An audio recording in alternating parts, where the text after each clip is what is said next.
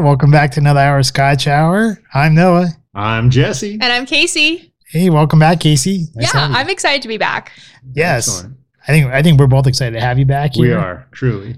And uh, so I think we have another fun episode here ahead of us. We have the uh, Macallan 12 as our Scotch, the sherry cask. Definitely going to be fun. It's a pretty box there. The kind of like the nice black box. That's right. And then uh, we got our normal shout outs, our restaurant review, which could be interesting. I'm not sure how everyone else feels about it, but I know how I feel about it. There could be some heat on this one. It's a good thing there's a sweet scotch to go with it. and uh, then there's our topic, which has to do with Nos. Uh, I was about to say Nosferatu. Thanks you for dinner. so Nostradamus and uh, Baba Vanga, and um, I guess the supercomputer that uh, does um, predictions for the future.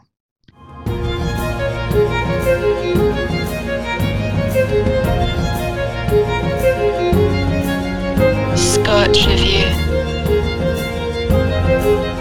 The Macallan 12 year sherry cask.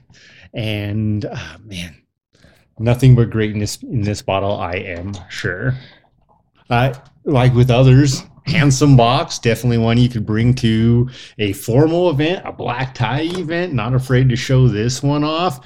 Macallan always does. And I don't think I've ever seen an ugly Macallan bottle. Macallan always does a nice job with their bottle presentation, the label, the unmistakable upside down triangle, uh, where they lay their age, if you will, or which particular scotch it is. That's what makes it so easy to spot. And the spot. hologram. Don't forget Yeah. the hologram, man. Yeah, the hologram, so you know it's not fake. But uh, you know this uh, upside down triangle here. That's what makes it very easy to spot in some of the James Bond, Daniel Craig films. Yeah, and so like if I remember correctly from our James Bond episode, uh, it was the Sherry Cask 15 year, and that was actually the one I was looking for, but I couldn't find it anywhere. that's not a surprise to me. Um, yeah, it's uh, for sure. It's been hard to find many great scotches as of late. I would agree with that. So supply chain issues there. Thanks a lot, Biden. All right. So uh, anything else we uh, anything else you know about the 12 here? Yeah, Sherry first he Cask? stops the, ga- the gas pipes, and now he's stopping the, the liquor. Right, there is definitely a problem in America right now. So, uh, you know, the Macallan, he, we've talked about it in multiple episodes. We have our uh, Thanksgiving special. Thanksgiving one has probably the most extended kind of like history of Macallan. On That is the one to watch if you want the full history on the Macallan. Um, but it is a Highland single malt Scotch whiskey. Again, this one done with sherry casks, twelve years.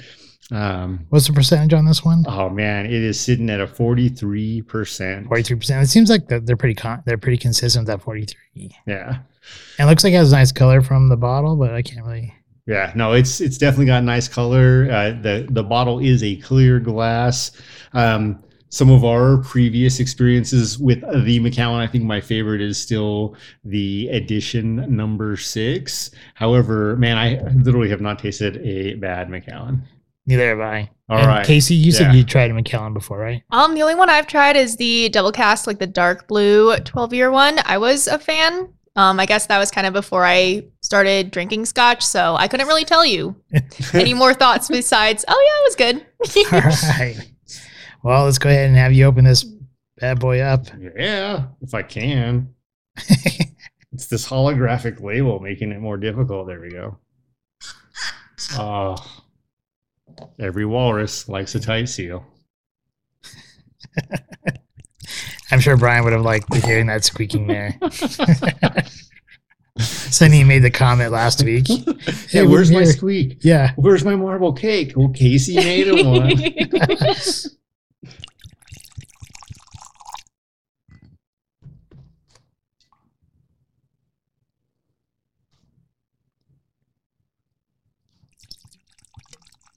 I mean, it even just sounds great pouring. Yeah. And it even has a great smell to it just from the get go. All right. Uh, so we'll go ahead and uh, we'll go um, as we uh, look and uh, review our scotch here. We'll go gonna ahead. need more. I will need more probably. Uh, but we'll go ahead and we'll cut here. We'll do our, our reviews and we'll see you guys in a couple minutes. Okay, so uh, we just got done doing tasting and taking down our notes here. So Jesse, why don't you go ahead and uh, I guess drop the knowledge on us. All right. So for me, and you know, we, we have had the Macallan uh, varietal several times. So not to give it uh, or not give it any due credit, been around since 1824. Uh, they've changed ownership multiple times in there, had some controversy, but at the end of the day, I can't argue that they make a superb product, and I've enjoyed every one that I've tried in the last several years. Uh, so with the Macallan Sherry 12 year color, uh, very deep gold, a little brass in there for me on the nose. I am getting the Oloroso cask. Uh, that's what I get, and a little bit of vanilla, which I don't taste the vanilla, but I get it on the nose. Um, those casks, though, from Jerez, Spain, the Oloroso sherry casks. mm, I am definitely getting that sherry cask smell on the palate for me. It's uh, quite a delight because it's smooth. Uh, super smooth. This is like the Jay Z of Scotch. It's just cool you know, smooth and uh, a little bit again with that. It comes in manageable. It's not too hot. It's not boring, and then it carries forward. Uh, it, when it does start for me, it's a little creamy. Um, again, I got the vanilla on the nose, but not on the palate. Uh, but definitely that cream, and then it finishes up with a little bit of spice that I am going to attach to uh, the oak once again. The finish for me is long and delightful, and uh, definitely one I would recommend. All right. So I got to be real. I don't really have that refined of a palate, as you guys know. Um, but from my perspective, it's just overall a really smooth, really delicate, really soft. Um, there's nothing that really kind of like assaults you in the mouth with any particular flavor, but it does just have that really smooth kind of sweet finish, which is, I guess, the flavor that I do like. Um, it just smells really, again, like smooth and subtle. You do definitely pick up that kind of like muted caramel, I would say, like a little bit creamy, nothing too too intense, but overall, I'm a pretty big fan. All right, so it's like All right. Michael Jackson, smooth criminal before he became a criminal. Smooth criminal. All right. Uh, any anything else that either one of you guys want? Noah, you're up. So for me, um, I I put in my notes here. It has a nice amber color, but I guess you can put like a lot a light brassy tone because it's darker than some of the other ones that we've seen on our show here. Not as quite of, of a deep brassy color as like the as the uh, the Macallan number six. What I will say though is uh, the Macallan here, like they have three different twelves that we've tried now. Uh, we've tried the double cask, we've tried the triple cask, and now we try the sherry cask. And each one of them are very distinctly different, but also very good. They're both, all three of them are very well done. And this particular one here, when I um, when I smell the bouquet of it, or the you know the you smell it and stuff, I get a lot of uh, like you. I get the vanilla on there, but I also get some floral tones to it, along with uh, you can get you can definitely smell the the sherry cask as well, and some tropical fruit mild tropical fruit there. And I think that's where you get some like that sweetness smell coming in. Uh, when it comes to the palate, um, from the front to mid to back palate, it's very light bodied. Um, it's pretty well balanced. You're not getting like, I think kind of like what you said. There's nothing. Was it you said like there's nothing offensive to it or nothing? Like nothing? that- assaulting you. nothing assaulting you. So I agree with that. There's like really no big pops. It like it really like no, there's no, no no no peaks, no no valleys. Really, just it's really smooth and well balanced all the way through, and I really enjoyed it. And with that, I do get like kind of like a sweet marmalade flavor on the palate there. And um, on my finish, this here here I'm a little bit conflicted because uh, on my first couple of sips, it seemed like it had a lingering spice to it. But then on some of my like later sips I had, like like while you two were giving your uh your assessments, um, it seemed to have like a little bit of a sweeter finish too. So I think it's kind of like maybe like a sweet spice, maybe if you will, on the finish. And it does tend to like linger a little bit, which is kind of nice because as Brian pointed out last week, right? It's not like it's not a drink where you just like sit there and you slam it and you have to keep drinking and drinking it. You can sit there and enjoy it and it lingers for a while before you take a next sip. Yeah, as it's sitting here aging, I agree with you. The finish gets more and more creamy the longer I Yes. sip it, and I'm loving it. I'm digging it. Suddenly, I look back and I think of a, a sherry cask Scotch that M is drinking or James Bond, and it makes sense. Yeah, it's a very good. It's like you said, it's a very good, well balanced, um, light bodied Scotch, and um, I can only imagine what the 15 tastes like. Because if this is how the 12 tastes like, James Bond has it going on with the 15 or here, the 18. or the 18. Yeah, and it wasn't James Bond uh, in that particular episode because he was actually ju- drinking Judi Dench's Scotch, or Oh. she played M. Um, so So M he, scotches. he didn't even buy it. But what he was drinking was the Caribbean cask, I believe, uh, while he was at the bar playing with the Scorpions. Okay. So, anyways, I would give this uh, a a very high rating. I think. I think. I think uh, people, as you said, you can take it to, you know, most kind of affairs. It's delightful. Yeah. It- It's uh, refined. It's not abrasive, but it's still got a body. Smooth. Yeah, smooth. Yeah. So, all right, I, that that's pretty much what I have for this one. I think Yeah. it's wow. We kind of kept this one short and sweet. Brian didn't derail us at all. Short and sweet, about- just like the flavor, you know? yeah. Yeah. Damn you, Brian. Last week, 24 minutes Scotch review after we edited out the other 24 minutes.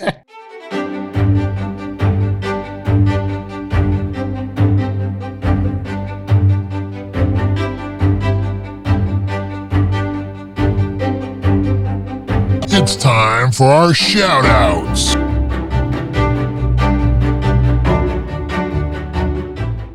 All right, I'll go first. Uh, my shout outs uh, this week will um, go to my team at work and just all the hard work they did last this past couple of weeks, actually, uh, but particularly with last week. Um, King Supers went on strike. Well, that created a, an, in fluctuation, a dramatic change in the workload for me and my team, and they managed to meet the numbers in every area that I think could be expected. So, hey, you guys did amazing. I appreciate that. Thank you very much. Um, yeah, cheers to you guys.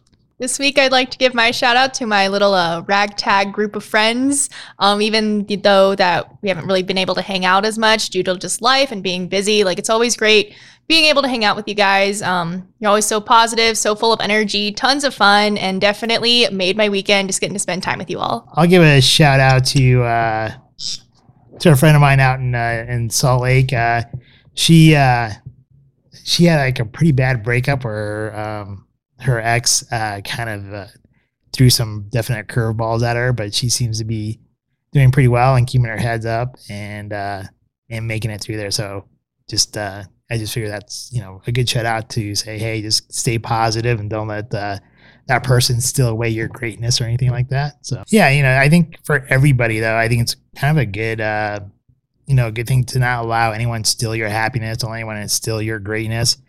Uh, definitely believe in yourself. You know, know just know how like true and great you you know how each every every everybody has to just understand like how great they are and have that confidence in themselves and not allow other people to steal their greatness or their or their happiness or anything like that because if you do that if you let, allow other people to live in your mind uh you're never going to be able to achieve some some of the greatness that you can in life Yeah, man, it's one of the things Frank Castle teaches us. yeah exactly Steal your happiness? No. Revenge. i'll kill that beep beep beep all Mission right accomplished. now what? Er.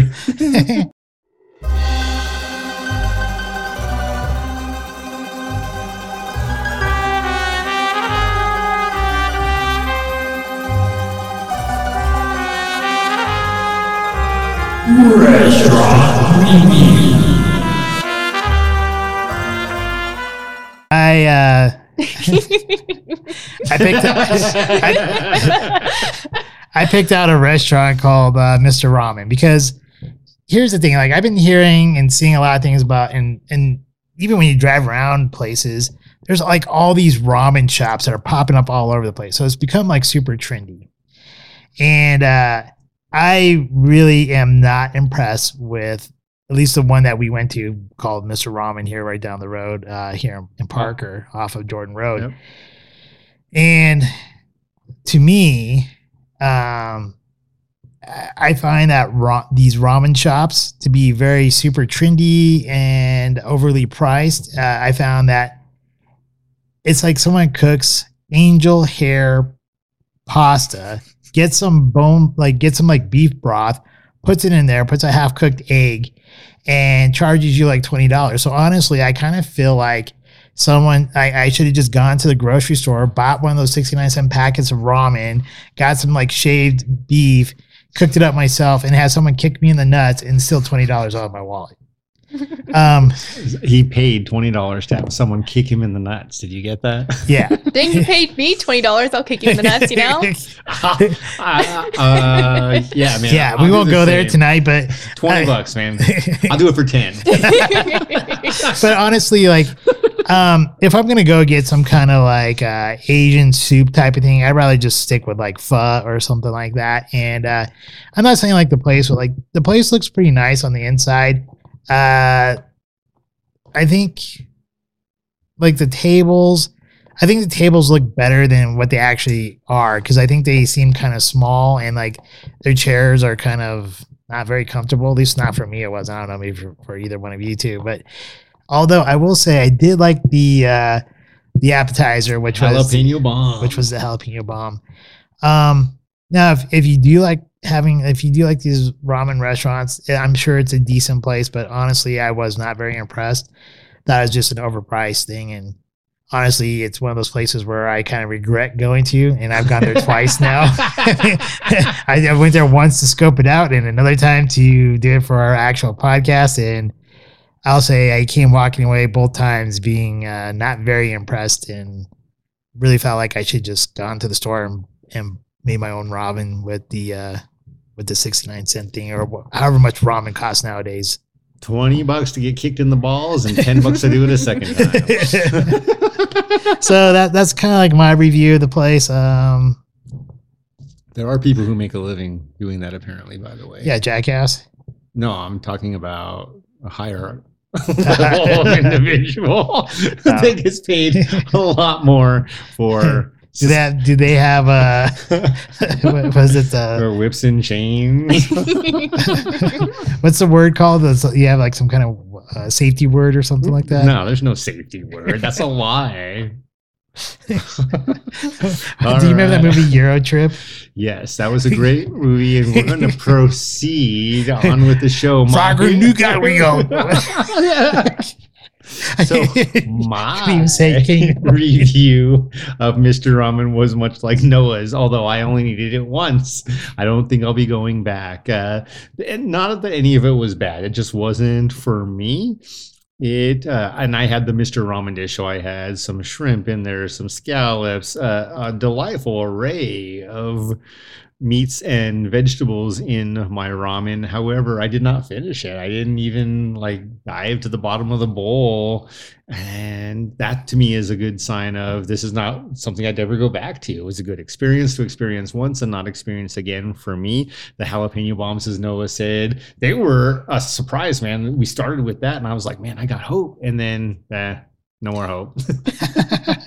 but they do have a small liquor list. Uh, if you're interested, they do have a few beers. They have three on tap, uh, a handful of wines, a couple other little options, including a few mixed drinks, um, none of which really sounded that interesting to me. Oh, one of the drinks they had there, which I did try on my first visit, uh, was this like peach uh, drink where they put CBD oil in it.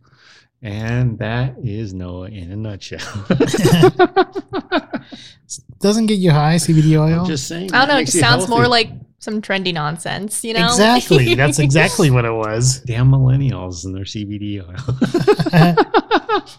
Noah's young. You got to understand that. So yeah, for me, uh, the food was, and if I'm putting it out there and comparing it to other, the closest thing I can come up with other dishes, it was a six. I have actually had a superstar ramen before that was amazing, and I don't believe you. Uh, yeah, we might have to go there. That might be the restaurant that surprise blows your mind. But I'm not going to Denver uh, until they lift off some of their more ridiculous mandates. So um, for me, the food was a six.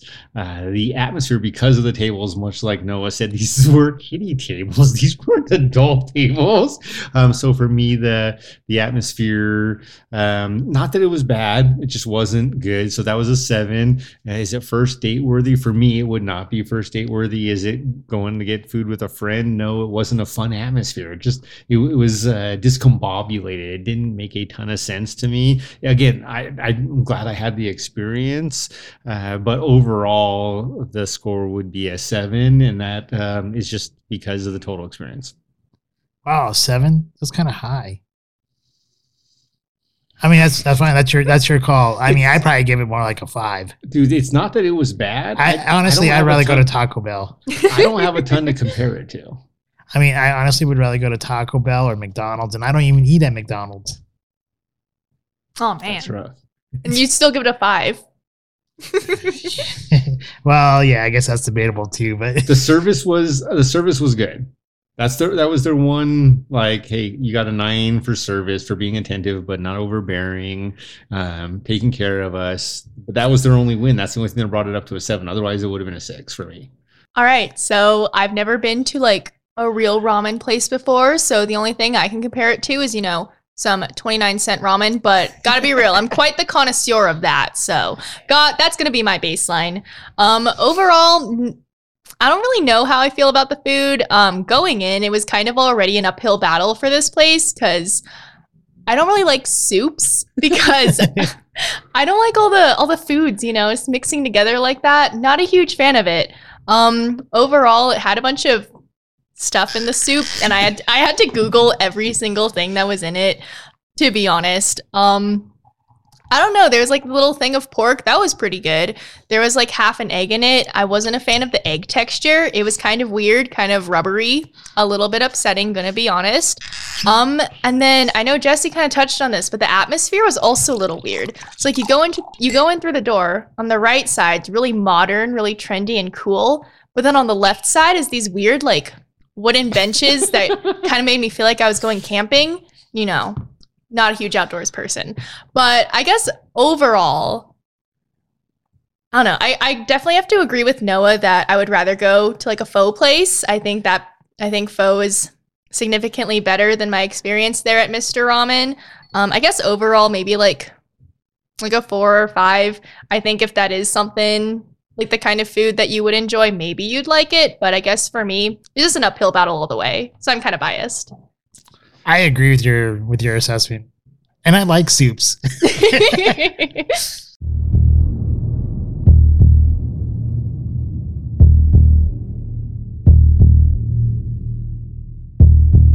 Smarter All right, so Do you have a voice where you want to say smarter, challenging? I guess I don't know. I'm a zoomer, like ooh, smarter challenge. Oh yeah. That's pretty we need to up our game now. yeah, no kidding. All right, so uh, the topic was um, Not Nosferatu, that's for sure. no, but since you did watch a little bit of Nosferatu, did you watch the old like the old black and white version? yeah, I o- I was only half watching by uh, it. F. A. Murnau. I the think. 1922 version with uh, Max Schreck in it. yeah. Apparently, he's actually a real life vampire. Well, what? Well, that's what some people believe. Yeah, because it like uh, it, it it is like it is a totally uh, classic uh, uh, vampire movie. Uh, F. A. Murnau does a really great job, and they even made like another movie about that movie called uh, Shadow of the Vampire, Oh, which um, William Dafoe plays Max Schreck. William is a phenomenal actor. Yeah. But anyways, what did you think about Nosferatu? Even though that's not our subject. I mean, I only got halfway through until I realized I wasn't even. Yeah, this, there's Doing no the right thing. conspiracy here. This guy's a vampire. Yeah, I was like, wait, are we are we talking about the soundtrack? Are we talking about the fact that this guy's a vampire? Like, okay, like whatever. Um, overall, it was interesting. Um, I've never watched like a silent film before. Um, I think the oldest film I've ever watched was um Casablanca. Oh, that's a great movie. Yeah, I, w- I was a fan of that one.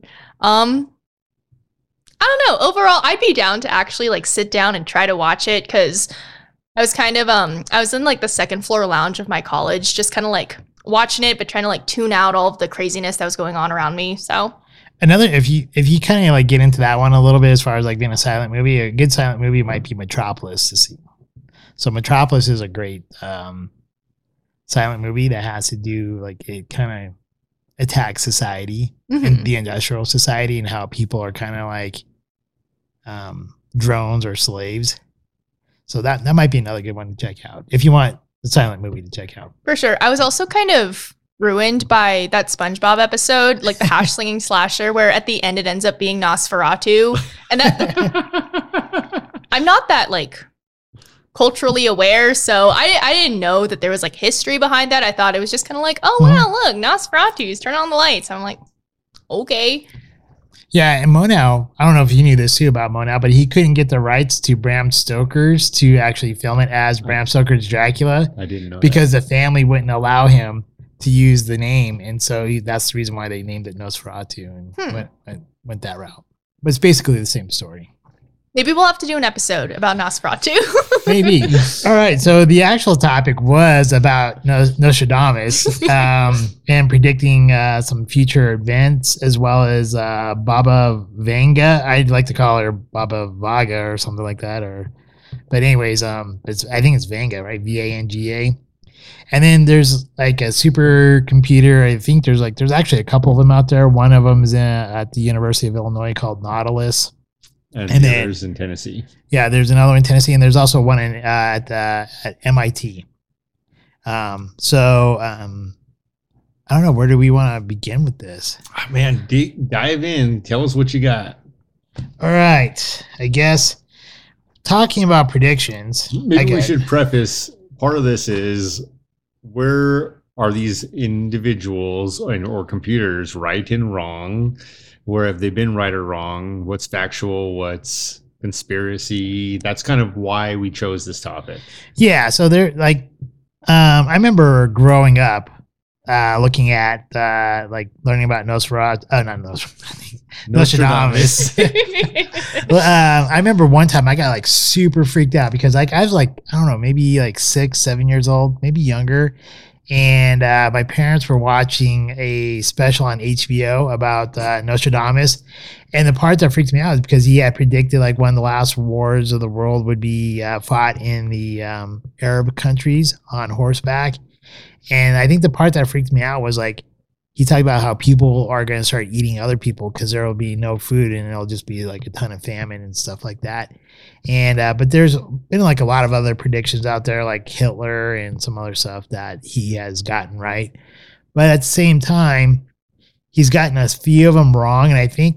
Um, I think it was probably what last what four or five years ago. There was supposed to be like another major one that they suspected it was going to be true, but it didn't happen. I think that's where he kind of fell off after that point because now it seems like anytime I do any research, I find his information on these like weird like alien hunters or um uh, or like UFO searchers or conspiracy sites instead of like having like actual like real sites talking about them through like a historical site or something. And uh, I think those sites kind of take away from some of the stuff that he did accomplish. Yeah. So he is a uh, French physician, um, and he was. Uh, they don't. I guess in this this particular packet of information I have here, um, they don't really know what day he was born on. It says born on four, on the fourteenth or twenty first of December of fifteen oh three, and um, so it did say that he did predict the stuff like uh, the 9-11 terrorist acts. Um, but this particular set of information here I pulled out are the top eight predictions for 2022. So I guess we could kind of like I can kind of mention each one of these and we can briefly talk about what we think. I don't know. What Yeah. how do you guys Yeah, want to approach sure. this? I love it. All right, so top eight Nostradamus predictions for 2022. The first one is asteroid shower will destroy the Earth. So, so this is the one of all I can tell you already that you're going to mention that is something I think he's closest to and that I believe. And the reason for that is if you look when uh, the previous president went into position, Trump, he actually created a new branch of the military about space. And the entire purpose of the space wasn't just fending off aliens, but it was actually what would we do in case there ever was an asteroid, much like in the movie Armageddon with Bruce Willis that was approaching Earth. How would we fend that off? Off.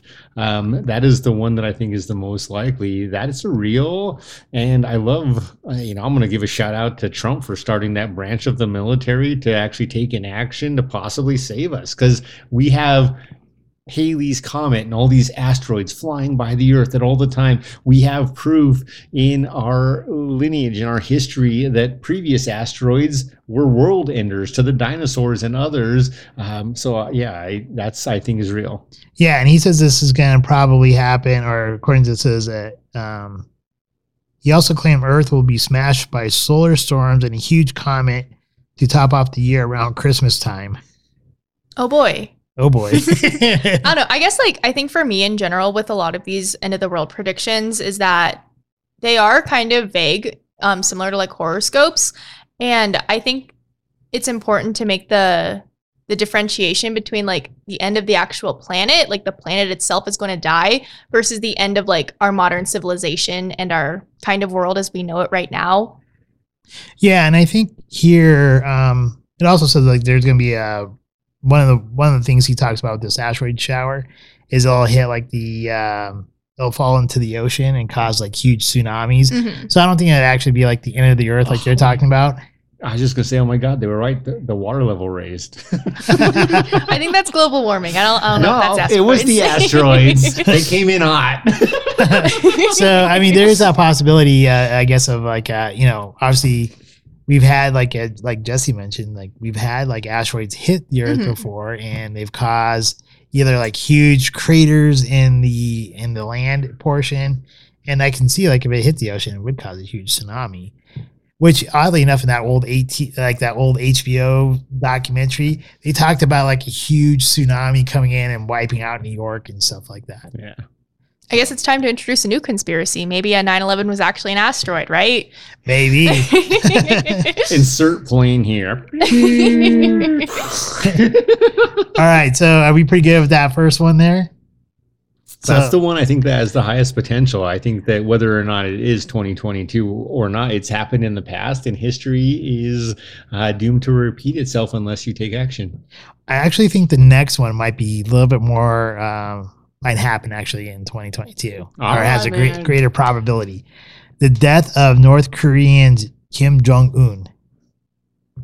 So I mean, I'm sure I'm not sure how how much you guys have uh, seen and like the news and stuff, but he's been like supposedly really ill lately. He's been ill for a while. Yeah, I mean, well, what's Right. like the exact wording? Because I, I doubt he actually specifically Um, named him. So though. it says here in the 14 quatrain of Centuria 4, Nostradamus predicts the demise of the North Korean leader. According to the astrologers who analyzed his prophecies, the sudden death of the first character will bring about change and may place another character in the kingdom, he predicted. So, according to the interpreters of the prophecies, Nostradamus may have predicted the death of North Korean Kim Jong Un. so it wasn't that, that particular individual, but just the whoever was going to be the leader. Yeah, see, Yeah. that's one of those ones that's so vague that I have a hard time believing in it because, yeah, you could say that. I mean, the same thing could be true for America. That yeah, same thing could be true for. I mean, look at Biden. Like, like, I'm that can't- like I I don't care what side of the aisle you're on. If you ever listen to that guy talk, he's like, struggling. huh? He's struggling. He is struggling. He's struggling hard. Like, I don't think he knows what he's talking about half the time. I mean, neither do I, but you know. Yeah, I here don't think am. anyone does. his son was a surgeon and his dad was a surgeon and his son was a war veteran and his dad was a war veteran. I'm like, And then as he gets done talking, you see him like walking around in circles behind, like that, like with his mask hanging off his ear and stuff. All right, so the uh, other see the other ones here we have are the um, a huge nuclear bomb in 2022, the fall of the European Union, which seems pretty probable to me. I mean, are you a believer that Russia's going to invade Ukraine or not? I think it is going to happen. That is, I, I don't I don't think that will happen. So that's what would cause that. Uh, we also have the there's a climate war in 2022, bir- a big earthquake in Japan. This one seems a little bit in That was a Japan or dated, I America. think. Yeah, and then there's the huge there's gonna that says huge immigration and the U.S. dollar will collapse. The U.S. dollar Is definitely collapsing. collapsing Yeah, right is now. that, yeah, that is definitely collapsing. Um, so I think there's some probabilities on those ones. So I guess those are kind of like the eight there. If you guys want to look at them, If we want to talk about any of those, we can. I mean, mean- I think those all kind of encompass this other one where he says like the tranquility is destined for a great disruption. Um, it'll be for the Americas and Lombardians, uh, pain and for the religious plague in confinement when Mercury shall be diminished by the rings of Saturn. Um, like a lot of people kind of concluded that that is predicting like this COVID nineteen pandemic. Um, I think that's kind of like I think you can take all of those and kind of encompass it back into this overarching idea of the pandemic, I guess, if you want to call it that. It is definitely a pandemic because Oh, yeah. not. It's all like, is it really about? Is it really about health? No, it's about control. Oh yeah. And I think when you talk about like famine and all that other stuff, With like, the empty shelves in the stores. yeah, I mean, like it's because of all the like his policy, like the policies that have been put in place that's caused like the famines and stuff, shortages occur. Anyways, what are you gonna say? Nah, I just Uh, it all started with Biden shutting down that pipeline. There goes the oil prices skyrocketing, and everything else is uh, continued. Yes. But it's a good thing that he wants all electrical vehicles since we don't have the electrical output to support that. Seems like a really good idea. it seems like a really good idea. Shaking his head. No. I'm all for it. I am all for clean energy. I'm all for electric vehicles. Uh, let's have a backbone before we try holding up a body. So, anything else we want to say about Nostradamus? Like I think the first one was the one I would put some weight into. The rest of those, unless the Russia truly invades Ukraine, the rest of those I don't think is are as likely or are very just loose stool. Well, he- here's the thing. Like, I don't know. Do you know anything about what's going on with the Ukrainian? Not a ton, honestly. Okay. So, Noah honest- and I go back and forth. What's going on is Russia has threatened over the course of some time now, not just months, but longer, uh, to invade the Ukraine. At one point in time, Russia and the Ukraine were part of one powerful nation, if you will. Uh, Ukraine eventually broke off, and uh, Russia, since, particularly with Putin, no longer holds that property or power. And one of Putin's first and most powerful comments he's made that I am aware of is that that was the biggest disappointment in his nation's history was losing the Ukraine. and I'm on the other side of the fence where um, Biden is trying to post, you know, posture himself or the U.S. to see make it seem like we'll we'll defend the Ukraine, but really some of his actions and some of the things he's said, he's basically said that he's not going to, and not in so many words, but he's he's basically said he's not going to give the backing towards Ukraine, and none of the other European countries will go to war against Russia without the United States. And so he said uh, Biden's words or something like it was going to be like an incursion, and that they won't they won't do anything about it. So if it's an incursion and the U.S. is not going to do anything about it, the rest of the uh, the European Union won't won't go to battle against Russia. So what will probably happen is Russia probably will go into the Ukraine, it'll just be just a easy transition of power, and there won't be any war to worry about. Dude, anytime you're taking it over, you went to war and you won it. Unlike America running out of uh, Afghanistan. That's basically what's going to happen here. right. But so you agree that there is at least a war and a takeover. I would say there's a takeover. I don't really say it's a war because if you're not going to fight for it, it's not really a war. You're just like, okay, I give up. Bye. They're not going to give it up that easily. There is going to be a war, but the difference is, is that you know our current administration has left America weak, and I am scared for my children and for America that doesn't realize that what they voted into office has made us docile to the rest of the world. We are no longer erect. We are no longer a threat. We are. well, I think it's just more the same continuation of the Obama era, but Yeah, again, I'm going to go back to I am all for electric vehicles. This is what you want. I'm all Anything for you in electric on? vehicles, but you don't have the backbone. You don't have the infrastructure or the electric capability to support that to the point where uh, so states like California can't supply enough electricity at uh, peak times to cars. gotta be careful. We're gonna start going down some bad avenues here. We're not in California. We're doing the right avenues. do you want? Did you want to chime in on anything on this, or Um, should we move on to? I mean, I Bubba? guess like out of all those points, I think the Europe falling apart and then the, the value of the US dollar going down. I think those are the two most likely. I think um, right now in Europe, there's a lot of civil unrest with a lot of the mandates going on. Mhm. Um, I know recently, I think it was Britain, the UK, that just um, very recently lifted all of their mandates. And I think that some of the other countries, if they don't start doing that, that's just going to cause like a lot of issues going forward. And that will inevitably start to like crumble their own society that way. Absolutely. Yeah, I agree. I think because I think you're starting to see a lot of um, economies starting to collapse, the currency wise. So, seeing the collapse of the U.S. dollar is pretty imminent and also the it does it kind of helps that the um, the head of the Federal Reserve said it's time to start looking at doing CBDCs and moving away from the dollar. So Crypto boys and girls. crypto, crypto. All right. Um, Baba Vanga. So she's what an old Bosnian lady. Is that where she's Dude, from? Show show the world her picture. You see this lady. Oh man, that's what I look like in the morning. You see this lady. you are just gonna be like, "Yes, ma'am," and run. so apparently, like I guess from what I saw before, she was like, a, if I remember correctly, she was like a, a young a young lady, a young girl, whatever. Had some something happened to her eyes, like I think a bunch of sand or something got in her eyes, and she lost her lost her sight. But then she gained sight, right? That's one story. That's one story. I mean, did you hear something different? Nah, I just- something- okay. I don't know. We've all got a story. yes, we all do have stories. Um, so a little bit of- of her claim to fame is that she uh, uh, predicted the Kursk nuclear submarine dis- disaster that happened in uh, in August of 1999. Um, well, actually, she predicted that in 99 and it happened in August of 2000. Um, the Bulgar- um, she also predicted the rise of the terror group ISIS, the Syrian gas attack, Brexit, she claimed that the 44th president would be black. Uh, Vladimir Putin would win the 2018 elections. And I'm not sure about number seven here. It says um, World War III. Shortly before death, the elderly woman said Russia will not only survive, it will dominate the world.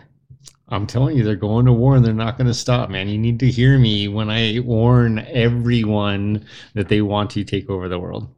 So her uh, her predictions are quite weird. Uh, did you want to say anything about Baba Vanga before we get going, or do you have something? that I mean, the one thing I would say is with hers, the one that I consider to be a true potential threat. Um, and first of all, like where you look at her timeline, she wasn't predicting hundreds of years into the future. It wasn't something vast. So it's remotely calculated on based on basic knowledge. The thing is though, unlike the rest of us, she doesn't have the internet. She didn't have the resources to find out about these things. So her predictions were pretty outlandish, if you will, based on where did she get this information to know that even Putin was in office or that there was going to be uh, Putin being, you know, going to another election. Uh, but the one thing of hers that I heard and that I do consider a real threat is just like Russia. People underestimate it. So uh, a couple years ago, when Noah and I were in high school, uh, we we uh, did this Model United Nations thing, and I got to be Russia at one point in time, and I also got to be the Ukraine at one point in time. And with this, you get to do a little bit of research to understand the history of these nations. And man, if there is any country in this world that scares me, it is Russia. And the only time I've ever felt safe, um, the only few times I've ever felt safe in my life with Russia, come down to when Ronald Reagan took presidency. And, you know, if you don't know this, Iran was holding several of our uh, statesmen prisoner for, I think it was 440 days. It was uh, three and a, th- uh, a year and a third, basically. And the day Reagan was elected, they knew he wouldn't put up with it. And they released all of the prisoners that they were holding. And this is the guy who coined the phrase trust but verify. This is the guy who uh, ended possibly ended the Cold War. Some people call him a puppet. Regardless, he possibly ended the Cold War. And through time, Russia has rebuilt some of these strengths. Um, Trump was the next time I actually felt safe. with I think he had real talks with Putin. I don't think they were these, yeah, I'm gonna go visit the Pope, crap myself, and pray type of talks. They were, yeah, let's like let's be real. We don't That was this. Biden pooping his pants with the Pope. Come on. just saying. All right. Did you have but- any? Uh, but mean, that's, I think that's just in- my real threat. I think in general, like, why do all of these prophets always have to predict the end of the world or the end of civilization? Like, why can't they, you know, predict something kind of positive for once? Like, oh wow, everyone's gonna wake up one day and be really rich and happy and beautiful. You know? it, it wouldn't be it wouldn't be cool if it wasn't apocalyptic. I guess so. So, like, well, here's some of her predictions for 2022. A lethal virus will be discovered in a glacier, uh, and the glaciers are melting due to global warming. So, uh, and there has been there's been some uh, like where they've done some like uh, those core dig- those ice cores and stuff where they found like there are some ancient viruses that that are no longer in existence today. But as the glaciers are starting to melt and stuff, that could release a virus to, to us that could become more deadly. So I think there's a high probability for something like that. That's a story that's been told in many books and movies. It's real because Yeah. it's science. Yeah, exactly. The next one I think you might find interesting as well is alien alien ships will attack the Earth. Now, that's this year, ladies and gentlemen. Noah and I have been talking about this as long as we lived. I think I think that one sounds the most interesting out of everything, you know, because it. I think it would finally be nice to be like, oh wow, the end of the world isn't really our fault. It is like something else's fault. I think I think that would be the most fun too, you know. That's like, Yeah. yeah, yeah, we didn't just crap it away. and here's the other really interesting thing: if you start like paying attention, like the uh, the governments around the world have started to release more and more information about UFOs and stuff. They literally came out a couple years ago and said, yeah, we're using alien DNA. Nobody will remember this. It's all cool. yeah, using alien technology, alien DNA, and so I think, in the, and they've been kind of releasing more and more like there's aliens out there. So I think that I think that kind of shows like a high probability as well. Maybe not 2022. I feel like the aliens like don't want anything to do with us right now because we're we're already dealing with so much stuff. But maybe like next year like, once we got Those all the those people all this there stuff figured out. they're too fucked up right now. Let's just watch them dismantle each other and then blow them up. so here, here's another interesting one. A colony on Mars will enable the planet to become a nuclear power and demand independence from Earth around 2170 and 2256. So they're going to colonize Mars this year. Hold on. Hold on. Here's the struggle.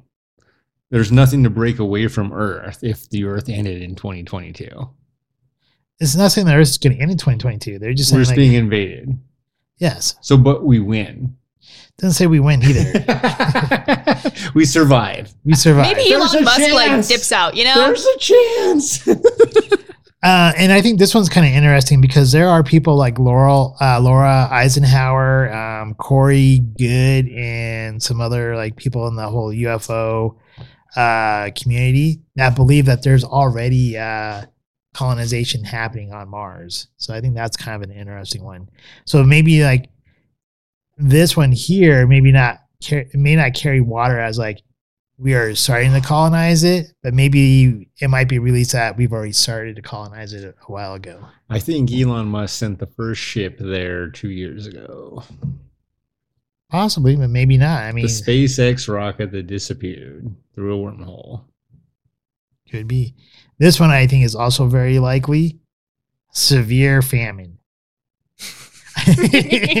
I think that's what all three of these topics have in common is that they're all predicting a severe famine.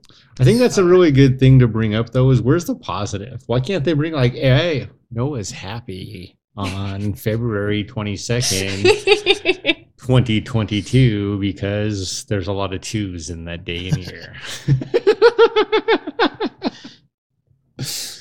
Um, she also predicted in 2022 there are virtual realities in which we can get completely lost. so yeah, Oh man, like the metaverse. Yeah, Yeah, the like- metaverse that some bozo, as Noah shared with me and educated me on, just spent six hundred and fifty thousand dollars on a fake yacht. Okay, bro. Yeah, you no. it was like 150 ether that he he used to buy it or something. It was like something crazy like that. dude. Six hundred fifty thousand dollars for a fake yacht. And the funny part is like earlier. It was like probably what three, four days before that. I we were s- talking about. yeah, it. you're talking about like how does someone buy like fake Nikes? For Yeah. Why is someone spending six hundred fifty dollars on a pair of fake Nikes that are limited edition on the metaverse? And Noah's like, things just escalated.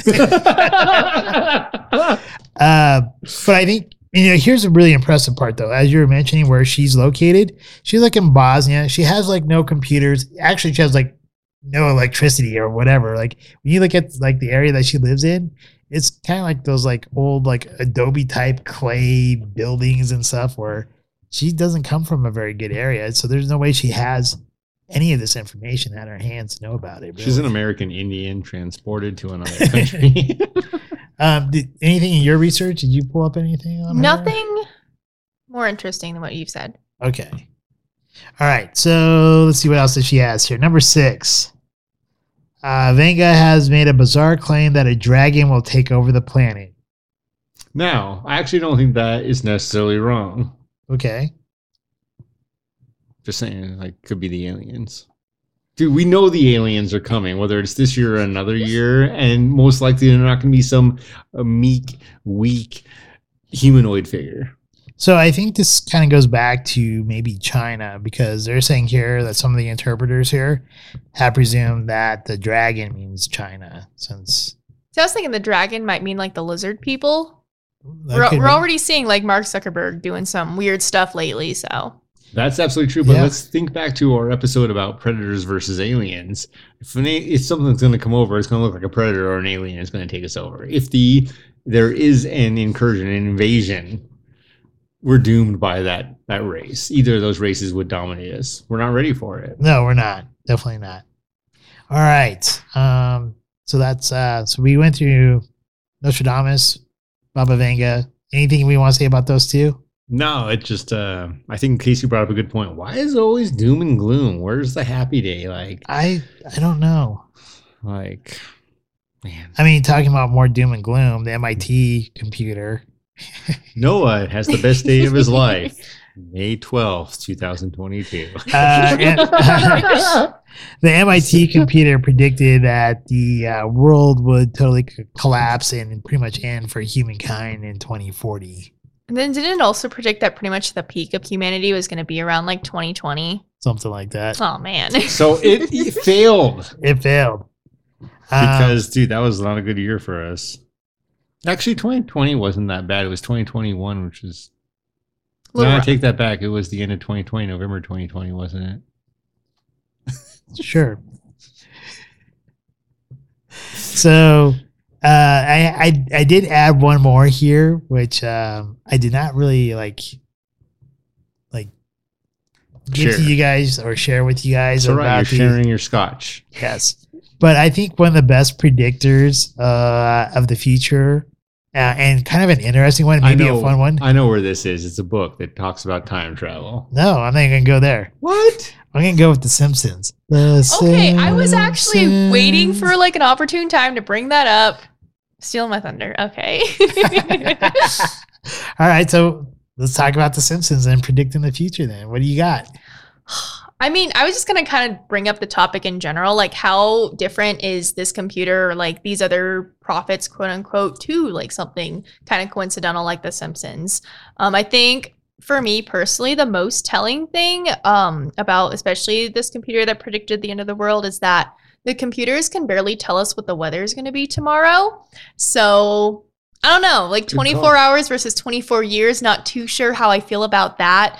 But then I guess if you're not in the loop, The Simpsons has like predicted multiple events, um, mostly like I guess celebrity deaths. I think there was one kind of controversial clip about 9 11 um, with like big cloud of smoke over with like the Twin Towers.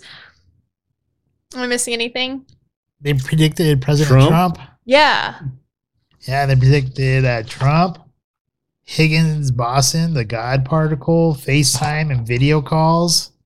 They predicted that. Lady Gaga at halftime for Super Bowl. Um, but some of the things that they have for this coming year for 2022 are apparently uh, virtual reality food. Which I mean, if people are buying are paying six hundred fifty thousand for yachts, I don't see why you wouldn't have virtual reality food. Dude, this tastes so good.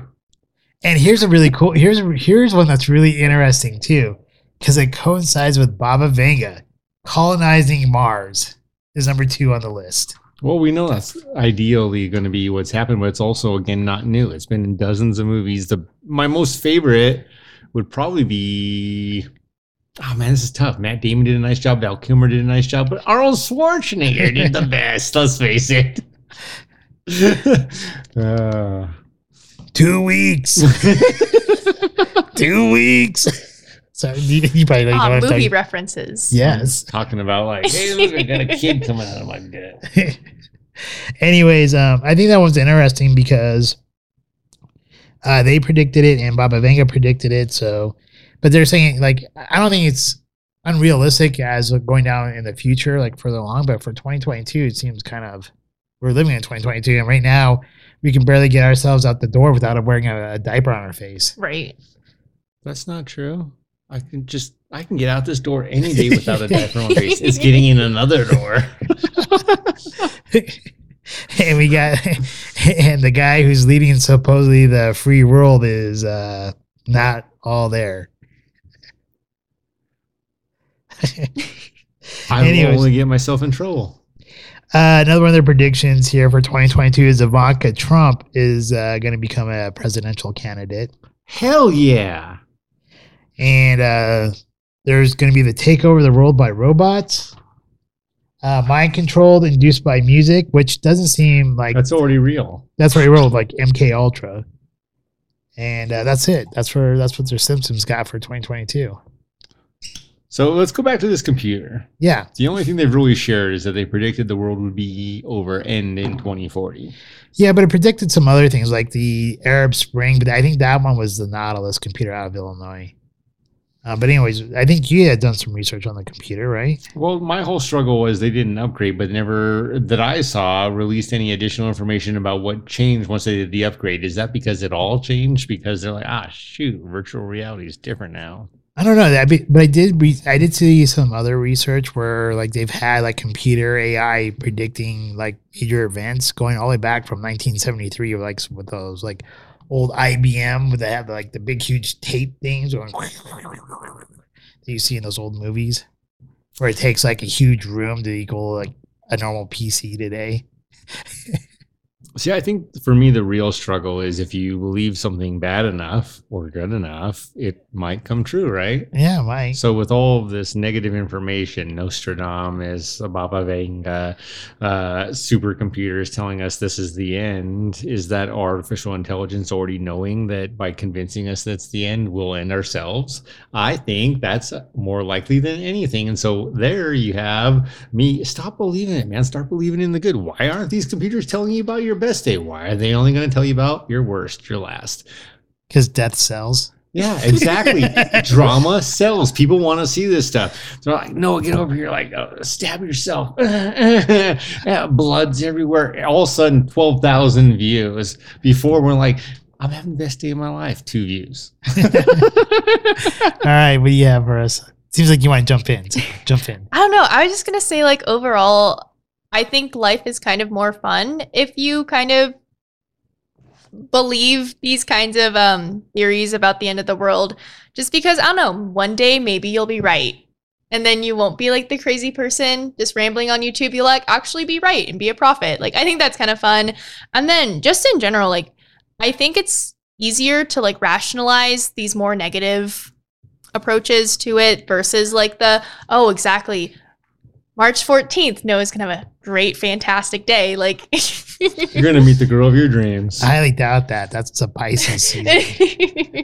I didn't say she was a Pisces. It's just in Pisces season. yeah, it's in Pisces season. That's why I doubt it. That's like that's water season. Uh, you think you're a fire sign? We need to do some more research. I am a fire sign. You are a fire sign, but are you a fire sign? Anyways, sorry, didn't mean that. I don't know like that's kind of just overall like I think it is more fun to actually believe in these things. Um I think it kind of opens up the question like is it just that it is um, big enough that we can relate to it to our real life? Is there actually truth to it? Or probably you know they're all time travelers and they they can't just explicitly tell us what's going to happen because that's going to cause some sort of weird like space-time continuum rip. And so they just kind of have to feed it to us like very vaguely So I think that's a good question right there. I'm not sure if they're really time travelers as so much, but apparently, like if we go back to one of our older episodes talking about the Akashic records, the Akashic records of people who uh, able to are able to access those records, uh, they are able to see things that happen in the future. is that the episode with the sphinx yes. okay Yeah. All right, all right, all right. Yes, with the Care Bears running around yeah. with the tablet. yes, that is that is that episode. okay But yeah, so apparently, like people who can gain access to the Akashic records, uh, they see visions, but but it's not always super clear. So that's probably why it comes out kind of vague, and then it's left for interpretation by other people. Anyways, No, man. I, I, I mean, I thought I actually don't always think like, yeah, no, yeah, you should run with that topic. This one I did think you should run with. Uh, for me, it's more about how much of this I don't fall victim to, if you will, or fall prey to, how much I don't believe. What we didn't go over is the number of times they've been wrong in the last decade, uh, but we are going over the different possibilities. Now, some of these things I think are real. Um, I think in the, the worry of an asteroid or a comet should be real. If it's not, you should recheck your uh, like alignment with history. It's that simple. It's science. Science is that simple, but um, we want to believe all these terrible things so that what you wake up the next day and you were wrong. I think it's easier maybe to believe some of these things, and like there'll be world peace. well, that's that's because we have so much internal conflict. We can't even find peace with ourselves most of the time. How do you find peace with Russia? You're not going to. Exactly. I think that's why it's, I think that's why it's easier to believe in like natural disasters or all these weird case you brought that point up, like, where's their good? Why didn't one of them bring out something good? I definitely think the world is ending. I'm just gonna throw that out, uh, throw that out there. Um, even without, I guess, doing the research on these different topics, I, I'm not hundred percent sure if it was like something that was falling into line, or if there was like one event that I guess served as like the catalyst, and maybe that one event could have been predicted. But I definitely think the world's ending right now. Okay. I think death happens. I think that's the truth that you can't escape. So predicting it's easy. I'm gonna die. I wouldn't really. I don't think I would say like uh, that the world is ending, but but I think there might be. Uh, they have what's called like generational changes. Um, I guess like modern society, as we know it, is kind of like yeah. Fading down. So I like. There's been talk about like how we're moving uh, into like a new level of consciousness. So like there's a change in that kind of reality. But then there's also uh, what's called. Uh, I think we're called. It's the fourth something generational change or something. So uh, there's already been the first, the second, and the third, and now we're in the fourth turn. Um, so that could be a, like a sense of why people get this feeling of like things are ending. Um, I forget what the actual term is, but I I'm sure as soon as we get off of here, I could like look it up and find it really quickly. Look, look it up right now, man. I'll try to. I think it's called fourth generational something or other. Casey, anything you want to start to wind down this topic with? I mean, you did mention the doom and gloom, the changes. I mean, I guess overall, whether or not you do believe in these kinds of topics, I think it is important that at the end of the day, you really do only have yourself and what you personally believe and what you personally know. And it is very, very easy to fall down these rabbit holes of trying to predict the end of the world or trying to predict the next like massive war or massive life changing event. But I guess it, it, it really is all theories at the end of the day. And you really do just have to stay true to what you know and what you do believe and kind of, I guess you can let that guide you and not base your everyday decisions on what could probably just be like some random person, some weird nutcase. So it's called the fourth turning, is what it's called, All right. and it's supposed to last until 2030. So we've got another eight years that none of us are going to die. Um, here are a couple things to consider for me, if you will, about talking about any of these things. And again, the alien one is the biggest one. For the second venture here with the Baba Vanga, is uh, we have hopes someday, knowing that the Earth will die, that we would colonize another planet. How can you not for one second then realize there are other species out there in this vast universe and galaxy? Uh, this unimaginable size of planets and suns and moons that would be doing the exact same thing. And if it is a species so vastly different than your own, would you not risk war for your own species survival to end theirs? This is all real aliens versus predators, any of these number of things. So don't be ignorant to that possibility. Um, as far as the whole alien thing, I got one movie, Contact. Dude, I love that movie. contact. I remember that show as a kid. Three, two, one, Contact. but that's not what I'm talking about. I'm talking about Contact with Matthew I was saying McConaughey. for him, I was way too young to remember. that. Did you? I, I know what you're talking about. It's a great film. Uh, think it talk. I think it really like it makes you look at faith and it makes you look at science, and um, I think there's a a lot of interesting things there in that movie. All right. Any case, uh, I think uh, I agree with both of you as far as like these uh, predictions are vague enough to where people can get anything they really kind of truly want to get out of them. And I think it's a shame like a lot of it all has to do with like The negative. apocalyptic or negative uh, connotations. But I think it's a lot easier to sell and a lot more stylish to do that. Um, because I think people just naturally have a hard time believing like, oh, we'll have world peace and everything will be good. That's because it's not real. There Yeah. will always be Some kind of conflict. You know, th- I I can't remember who originally said it, but they talk about how tough times build tough men, and tough men build weak times, and weak times build weak men, and weak men build tough times, and this is a tragic cycle that is just real. There will always Yeah. be a need for conflict uh, because it's the only way we improve and eventually grow and gain. yeah, good times builds weak people, and then weak people build tough times. Right. And I think right now we're in that weak people build tough times cycle. I mean, oh, wait, never mind. Not talking about the president once again. All right. Um, anything else that anybody wants to say about the cer- about No, the topic before we move on? like I said, when you mentioned this topic, I was excited. And I think it's a great topic that we're going to continue to build on in our future. So don't forget about this because this will be something, not necessarily these exact topics, but the premise of the topics and the purpose of the topics. The purpose of the topics will continue to build in future episodes. I'm super excited about that. Good choice, Noah. Thank you. Great choice, by the way, for the scotch. It continues to get Crappy choice for the restaurant though. that doesn't even matter. That doesn't even matter. It's the finish. It's how did you end the night? And this is the this is yeah, this is good. Dude, this is so good. I understand why M's drinking a sherry cask scotch as a James Bond. I mean, she's running the British world. All right. Anything? Anything? Uh, Mm, Not really. really? All right. So Don't your- drink and drive. Yes, don't drink and drive. Please, no, and this is real. Like, please don't drink and drive. You know, we say it, I think, almost every show. Almost every show. We intend to say it every show, and we take it very seriously. We may make some silly jokes, but please don't drink and drive.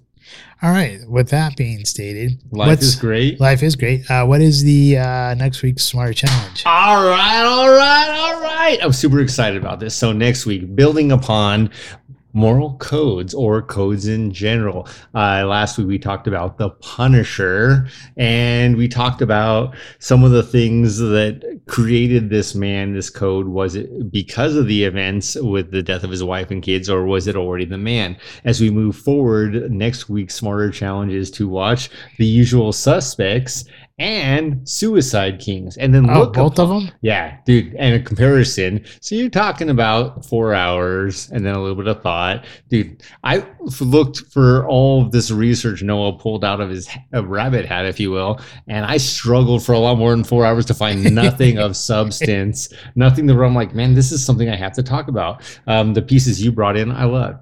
And with that, though, the usual suspects. So we're talking about Kevin Spacey. Keyser Söze, his code, and then uh, uh, Suicide Kings. And we're going to talk about Christopher Walken, who plays Charles Barrett, and his code. And really looking at the code of a man or a woman, a code of an individual, and what is it like to live by that code, and who ultimately has, if there is a difference, a stronger code in those two as a comparison. The right. Scotch. Brian, if you're watching and you want to be part of this, is the Glenfiddich 14. Casey, if you want to rejoin us, you are also welcome. Glenfiddich 14. Brian, we know Well, you're. I want to join. Noah, uh, if you're not here, the show doesn't happen, man. like that's dude. Uh, the show's a little late this week. Why? Because Noah wasn't here on Tuesday. It doesn't happen without you. So uh, Noah is assumed he will already be here drinking the other half of this Glenfiddich 14. If anyone else shows up, then it'll be a third. All right. Um, real quickly, anything you guys want to say to the people out there Please as we wrap up? please continue to give feedback uh, like share subscribe uh, become a patron member we still have hopes that someday top gun will come out in the theaters and we're going to do a theater rental and enjoy that experience. Uh, but otherwise you know please don't drink and drive again. Our safety public message which is real not just a message. And then the other thing for the restaurant review next week, man, we're going to the Platte River Bar and Grill. Okay. Ooh, that's the one right across from ACC, right? That is exactly right across from ACC. I love that place. See? What's ACC? Arapahoe Arapahoe. Community. Oh, Yeah. okay. I haven't been there in, I want to say, over. Last time I ever went to anything that had something with the Platte in there was that uh, coffee shop Paris on the Platte. That's closed down, I think, a couple years ago. Probably, but this place I haven't been to in a long time, but it was always a good experience. So if you just want to join for the restaurant review, Casey, you're always welcome to join for that too. Um, so that is the the restaurant slash bar and grill I want to review. All right. Uh, any uh, things you want to say to the, the people watching? I mean, I guess like the moral of the the episode is uh keep your mind open and uh don't be afraid to explore new topics. All right, good.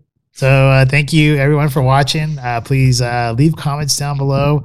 Let us know what you think about uh, Baba Vanga or the, uh, uh, as we've been joking around, Nosferatu, but Nostradamus and um, uh, The Simpsons or any of these kind of predictions. Um, anything that you guys think you find is interesting.